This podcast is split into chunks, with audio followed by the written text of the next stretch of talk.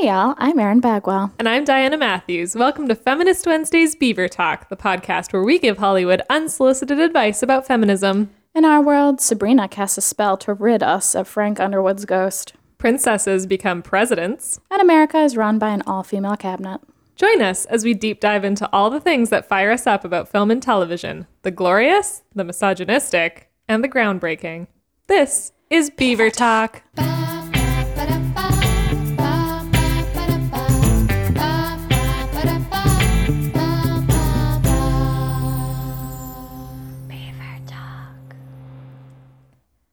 Hi. Good morning. How are you? I'm great. How are you? You look nervous. I'm not. We start a lot of these episodes by saying that we're nervous. I don't know what we're like. Maybe we're just owning it today. Claire Underwood. I'm not nervous. Are you nervous to talk about this? I'm not nervous. I got my hibiscus tea. I'm feeling great. I'm excited about this. There's a woman president in the White House. Yeah. It's a good day to be alive in our world. Yeah, in our imaginary Netflix world. I watched season 6 of House of Cards in an embarrassingly short amount of time. Well, you texted me because you were like, we were bouncing between a couple of series, and you were like, you just need to get on board and start watching. Yeah. And then I beat you to finishing it. Yeah.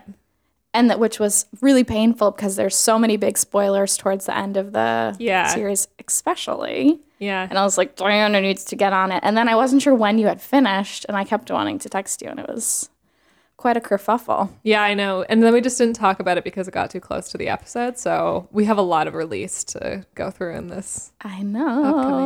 Upcoming 30 minutes. But high level, I think this is the first time this show has taken a hard line stance since it first came out. Since season 1. I think this is the best season since season 1. Yeah, I completely agree because I feel like we slept for like season 2 to season 5 because they just like got so much out of Frank Underwood and so much out of Kevin Spacey's character. Yeah. And it was like they just kind of relied on him to carry the whole thing. And I feel like Claire in this season is exceptional. Well, it was funny. Somebody I mentioned, we were doing this episode and somebody was like, I haven't seen House of Cards in a while. What should I do? And I was like, skip it all and jump right in. I think they need season one. You gotta set it up. Well, she had seen some of them. She was like, I had fallen off at 5 or 6 or 4 or whatever. Yeah. And I was like, yeah, you don't need to just jump right in. Yeah. We got a new attitude. This is a new energy. This is a new space we're in. You know, we've got a new president. It's all happening. But it's also the final season. So there's kind of this like bittersweetness to it where I feel like they have a really special thing with Robin Wright as Claire Underwood and it's over. And so I almost at the end of this season was like, well, we're never going to see this character again. Yes. I was like, should we do more? Are we going to have a spinoff? Like, what could we? And then I was imagining like her, like, and you know, we're diving in, guys. There's spoilers abound. But if you haven't watched and you want to like experience everything in real time, then you need to put this episode down. Go listen to one of our other episodes and come back. Yeah, circle back with us. But I was like, could we do like a series with her and her daughter, like, and the politics? I was like, spin off, because I think to have a woman like Claire, who's so powerful and so, I guess, evil, psychopathic, there's something so spectacular about it. Oh yeah, and so I don't know what the word is. I think women, because historically we're just so underestimated, and to see her walk through this role being underestimated, but then like win in her way was so satisfying. Yeah, I mean, she just comes up against like man after man after man who's like trying to like get in her way and like get rid of her power. But then she also has these two female, I don't even want to call them friends because they're frenemies. Not her friends. They're definitely frenemies, played by Patricia Clarkson and Diane Lane, who it was just an absolute joy to watch them on screen together because we never see women have these conversations, especially not in the Oval Office. Well, I think their friendships were so conniving. Mm-hmm. And it's something, and they played it so beautifully. Mm-hmm. Like, there was such a grace to the decorum, but then, like, evil and this, like, it was just, I can't explain it. It's, like, complicated and nuanced. And you're right, I don't think we've seen a lot of relationships with women where they genuinely hate each other and like how they interact and how they continue to be professional. But then, you know, we have these moments where it dips and it gets, like, really serious. Yeah, I think that Claire's ambition for herself, and it was a shared ambition when Frank was alive, to kill him off, which was my favorite thing ever.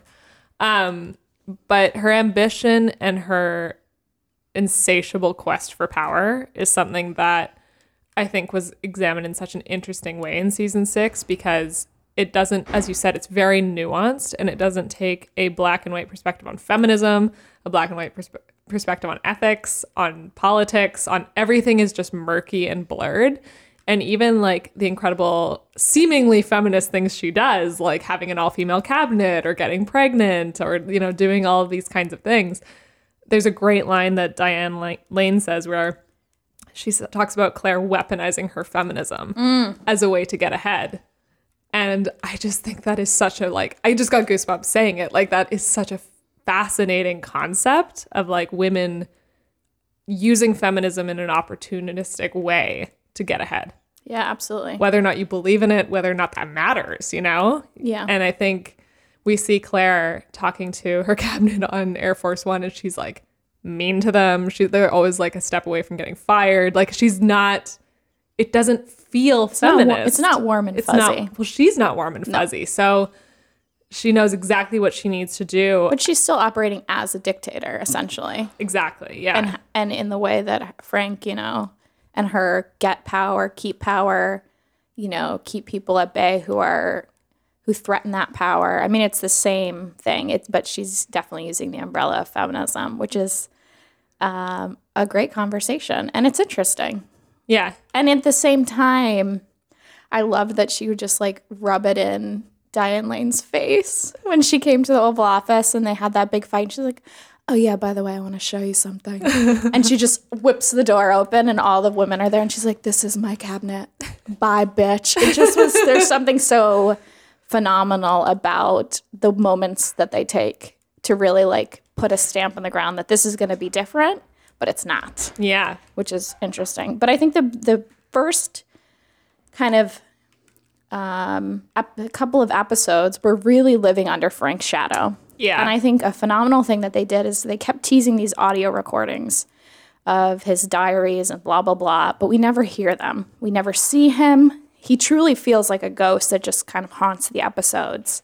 And I can imagine the frustration, especially somebody who didn't have a great relationship with him towards the end, having to live under his name and having to, like, everyone compare themselves. Even, you know, the big theme is this, you know, powerhouse brother and sister. They're like the Koch brothers kind of, like, vibe, or the Koch brothers, and they had a relationship with Frank that is different now than one that they have with Claire, and it's, like, detangling that, basically.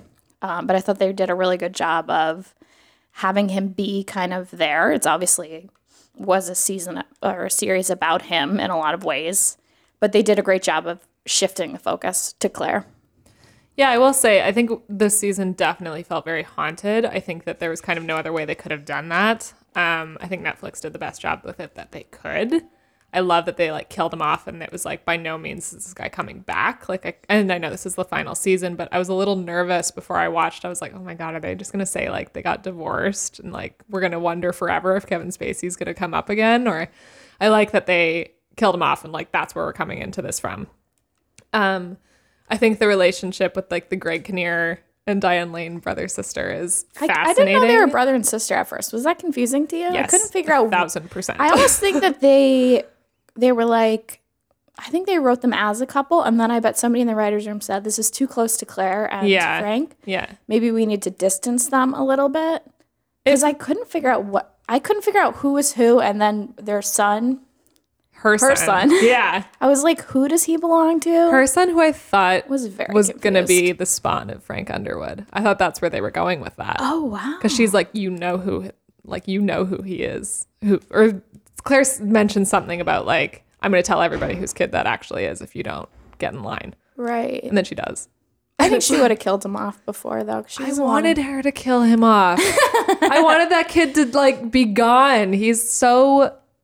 I don't know. I was There's like, such an archetype of that like little boy who's like wearing the trench coat and like is in tech and thinks and has tons of money and just thinks he has power. Yeah. She just threw him in jail forever. It was great to watch Claire just fuck with him. Yeah. Just like basically squash him like the bug he is. Yeah. I was definitely confused at the beginning about the Diane Lane, Greg Kinnear role. But what I loved is that very first meeting in the first episode where they meet with Claire basically to just like get her on the same page as like where they left things with Frank. Yeah. And she's like, no, that's not what we're doing now that I'm president. That's not a thing. And the rest of the season shows how she can't just do that. Right. She can't like, she's constantly trying to divorce herself of Frank's legacy and constantly trying to build her own at the same time. Yeah. And operating in kind of the margins of like, she's obviously so powerful and so terrifying, but that's not really seen by anybody. And it's not enough. And it's not enough. Because of all of these horrible, like you said, the legacy of like the relationships and even with the vice president, like having all these people kind of work against you. Yeah. In this space, it's like she was definitely swimming upstream. Yeah. And it just felt like nothing was really cohesive or clicking or in alignment for her to actually do any kind of good work. She also had a really sticky situation with Doug, which is probably one of my favorite characters that's ever existed. Can we talk about Doug? Doug Stamper. He is so scary. He's terrifying. He comes on screen and like a chill runs through my body. Yeah. And he is just so terrifying of a person. Mm-hmm. And I told you this already, but he was on The Good Wife. And he played like a old Western cowboy cameo of like a big oil man. And I was like, so he was such a great actor. Yeah. And like totally was a different person in that scene. And I was like, I'm so scared of you. Yeah. So he's played by Michael Kelly, who in real life is like the warmest and funniest person ever. I've seen him interviewed and he's like the opposite of everyone he always plays, which is amazing. That's so jarring to hear. Yeah.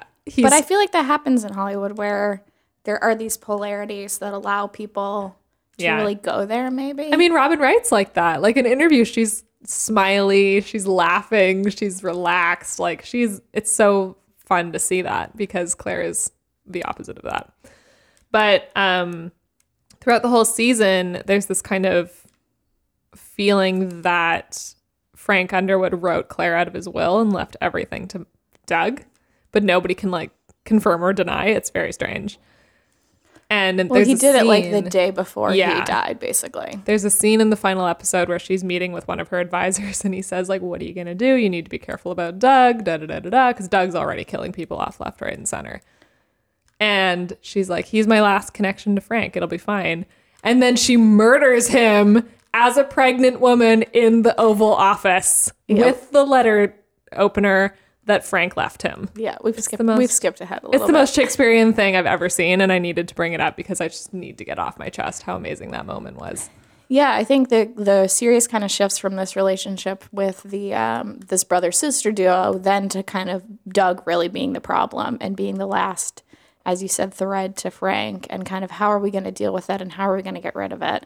And one of the reasons that Claire gets pregnant in kind of more halfway towards the end is because she wants basically there's a clause in their prenup that says if she has a baby, all the money will go to their heir. So she gets pregnant to stop Doug Stamper basically from receiving Frank's will, which is A, like remarkable, and B, I think the scenes that she has with the baby or as a pregnant woman are so like spectacular and chilling and exciting to see. And she has this beautiful, I don't even want to call it vulnerability, but this balance of kind of playing with her pregnancy and playing with the way people treat her. And there are a couple of scenes where she's like, do you want to feel my stomach? Like the manipulation of using the baby is so fantastic. Mm-hmm. And one of my favorite parts is when she's like, when she talks to the baby and she's like, she just says stuff to it. And it's kind of in on her plan. And she's like, we're never going to talk about your father again. Like just, it's so great. Yeah. I think it's, it's so interesting to watch her try to control everyone around her. And I think what makes Doug so interesting is she's used to him being so fiercely loyal to her husband. Doug's never been a problem for the Underwoods before. He's a problem for everybody else, but he's fiercely loyal to Frank. Right. And I think watching her kind of come to the realization that she can't control him anymore, and she was never in control of him. Well, also, not the reason that she kills him, but one of the reasons is we find out that Doug was the one that killed Frank. Yeah. That was the big reveal of which I didn't care about so much. And I feel bad for not caring about it. I didn't care about who killed Frank. I thought that I think it was interesting because the whole season we're Doug is this emotionally unstable person. He is not quite right. There was a lot of narratives in the media about can we trust him? Can we not? Because he starts, throwing mud at the President Underwood, excuse me. And then at the end we come to find out, yeah, he's not mentally sound in any capacity. Yeah. And I think that was interesting. It kind of puts a different shift because we're so in their world mm-hmm. that we are yes, this makes sense. Yes, mm-hmm. you can go after your therapist in a cabin. But really, yeah, it seemed he was quite unwell. And I think it was interesting that he chose to kill Frank just to kind of save his legacy. Mm-hmm. Because I guess Frank was going to go kill Claire. That was the whole thing. I thought there was a lot of murder in this. There's always a lot of murder in House of Cards. I don't think there's this much murder. I think in the beginning they were we're going to throw an intern under a train. It was used selectively in a really, powerful way. And, I mean, how many people did they kill this season? 5? Yeah, there's a lot of death. Left and right. Yeah. I thought too much murder. Too much murder. Okay. I thought it just didn't ground it. It was when everybody is a problem, we're just going to murder them. Yeah. Because I was thinking if they wanted to clear the deck for, a new season yeah. of cast of characters, but do we need to kill everybody? I know. It just seemed a lot of murder. Well, I think they wanted to go out with a bang. I think what's interesting is I was reading reviews for this online because mm-hmm. I knew how I felt about it, but I'm I also know that Netflix has fully given up on it and didn't do any promotion. Yeah. So I was this is kind of just sleepily existing on Netflix where nobody's really talking about it. Not in the way that we have with the first 5 seasons where I remember when House of Cards would premiere and you would see it everywhere. I don't think we even saw ads in the subway this season. No. And I was reading online and they used to advertise it during big media time. So they advertise it during the presidential debate and they would align it with politics and right. None of that happened this season. But I think going off of that, I was reading online and literally the world is split between men and women based on who liked this season. Really? Women are this was the best thing I've ever watched. It was so cathartic. It was so amazing to see how ambitious and unapologetic she is. And men were this is a fucking mess of a season. Really? And it's so funny because I was watching an interview with Robin Wright and Stephen Colbert, which was so amazing. It was a really, really lovely interview. He really gave her a lot of space about it. It was very cool. Great. He's great. And Robin Wright championed to make this season happen. And I guess when everything went down with Kevin Spacey, they met with the company who owns House of Cards as well as Netflix. And everyone was kind of what are we going to do? Where do we want to go from here? And Robin Wright was well, listen, 2,500 people are going to lose their jobs if we stop production right here. It was always our intention to go for 6 seasons. Let's go out with a bang. Let's make me the president and let's get this going and bring it to where our contract said it would go. Mm-hmm. And Colbert said the nicest thing. He said given the heightened political climate and the Me Too movement and everything that has been going on for women, he was it's so cathartic and amazing to put a woman in the highest office of the country and make an entire television season about her. Yeah. And I couldn't agree more. I think that's what makes this season feel so triumphant for me, regardless of the writing, and we'll get into that, regardless of, kind of the messier parts of it.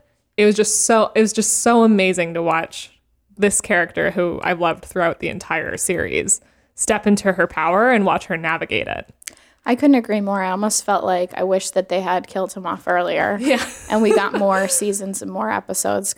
I think you're right. I think there's something really cathartic about, her being a woman and seeing kind of some of the things that they said about her, you know, it made me my heart ache a little bit for Hillary and what she had to go through just to campaign and to speak her mind and the way that we get judged. But also, you know, when she gets pregnant and we see, like, you know, a pregnant woman in the Oval Office and she's wearing her goddamn tailored, like, gorgeous dresses and she looks spectacular. And, like, the pregnancy is not the main focus, obviously, of this woman's life. I was shook. Mm-hmm. Like, there's a scene where you can just see her bump, and it's, like, the silhouette of her in the Oval, and I cried. Yeah. I was like, this is so fucking powerful. Like, this is I mean, I'm also very pregnant right now.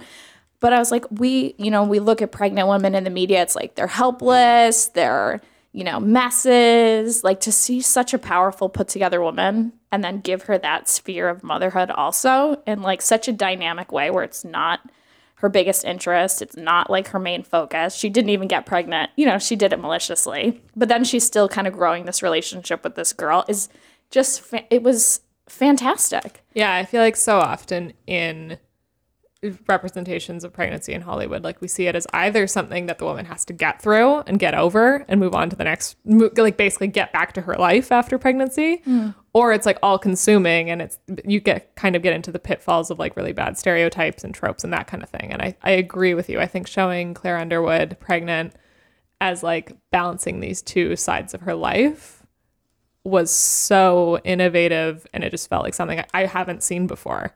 Yeah. And I wish everyone was talking about it. And I think this kind of gets into my criticisms of this season is, like, I think Robin Wright elevated the entire season through her performance, through the things that she was allowed to do, through the scenes that she got to have with Diane Lane and Patricia Clarkson.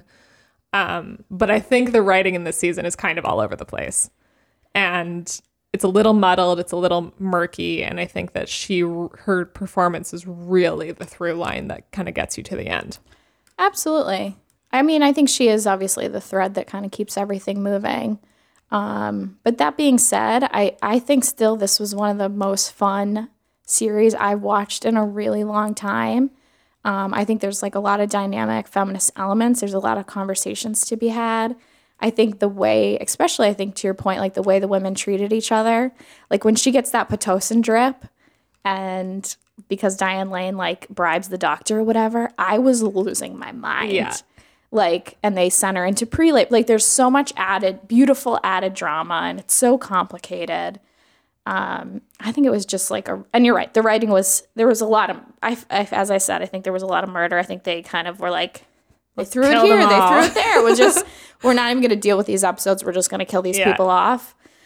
Instead of just, like, sending them into the sunset or something, you know? Who cares if we had to kill that one lady? I know. I liked her. I know. We had to kill, she was the Secretary of State. Catherine Durant. Yeah. Secretary Durant. R.I.P. R.I.P. And Patricia Arquette. I liked Patricia Arquette. You know, seriously, we just knocked them all back. Oh, my God. Everybody. Yeah. I kind of wanted them to bring Rami back. Mahershala Ali played Rami in, like, the first few seasons, but he's Oscar winner now, so he can't come back. I know. I want to see that movie. Yeah. The Green Book. Oh, yeah.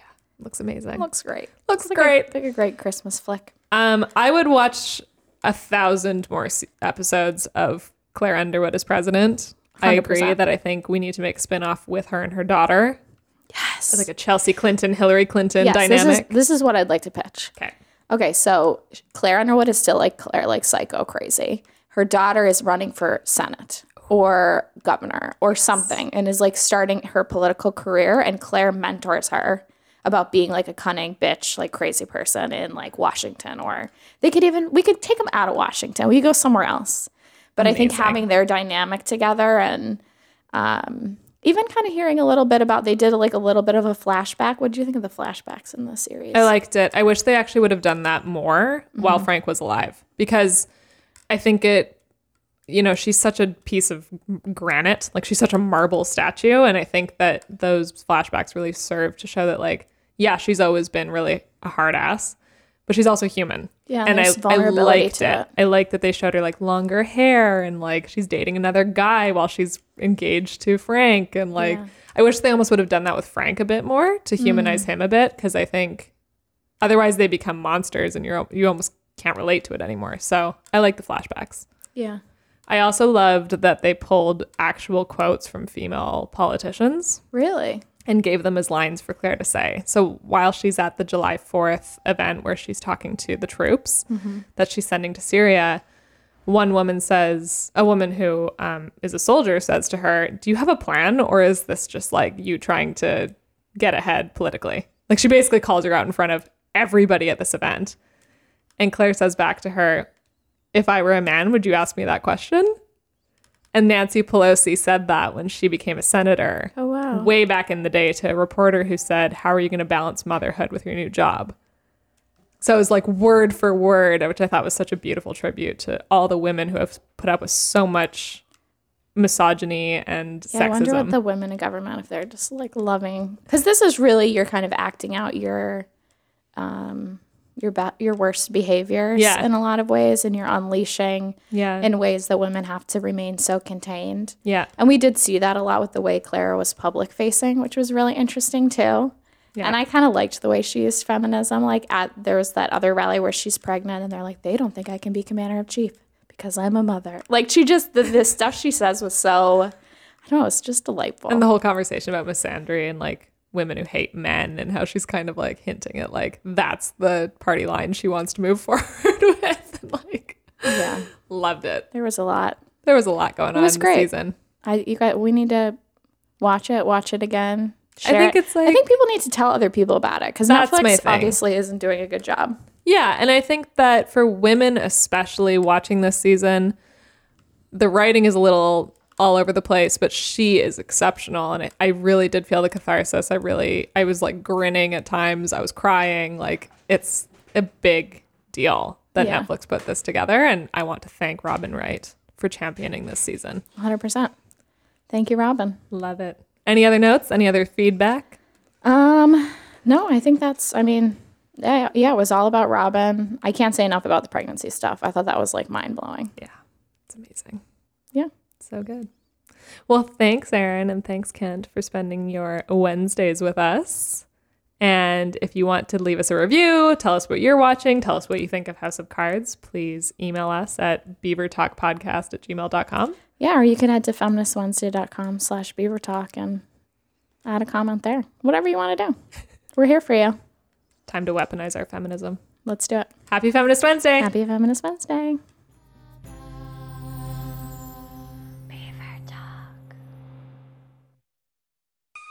Hey guys, I'm Lissa Mandel. I'm Philip Cassell. And we're here from The Bitch Seat, the podcast. It's an interview show where we talk to guests about the horrible and beautiful parts of their youth. We like to think of it as an adult talk show and tell. A grown-up show and tell. There you go. Like that. So for a teaser, here's some magnetic poetry that I wrote on my fridge when I was 12. Hit it, Phil.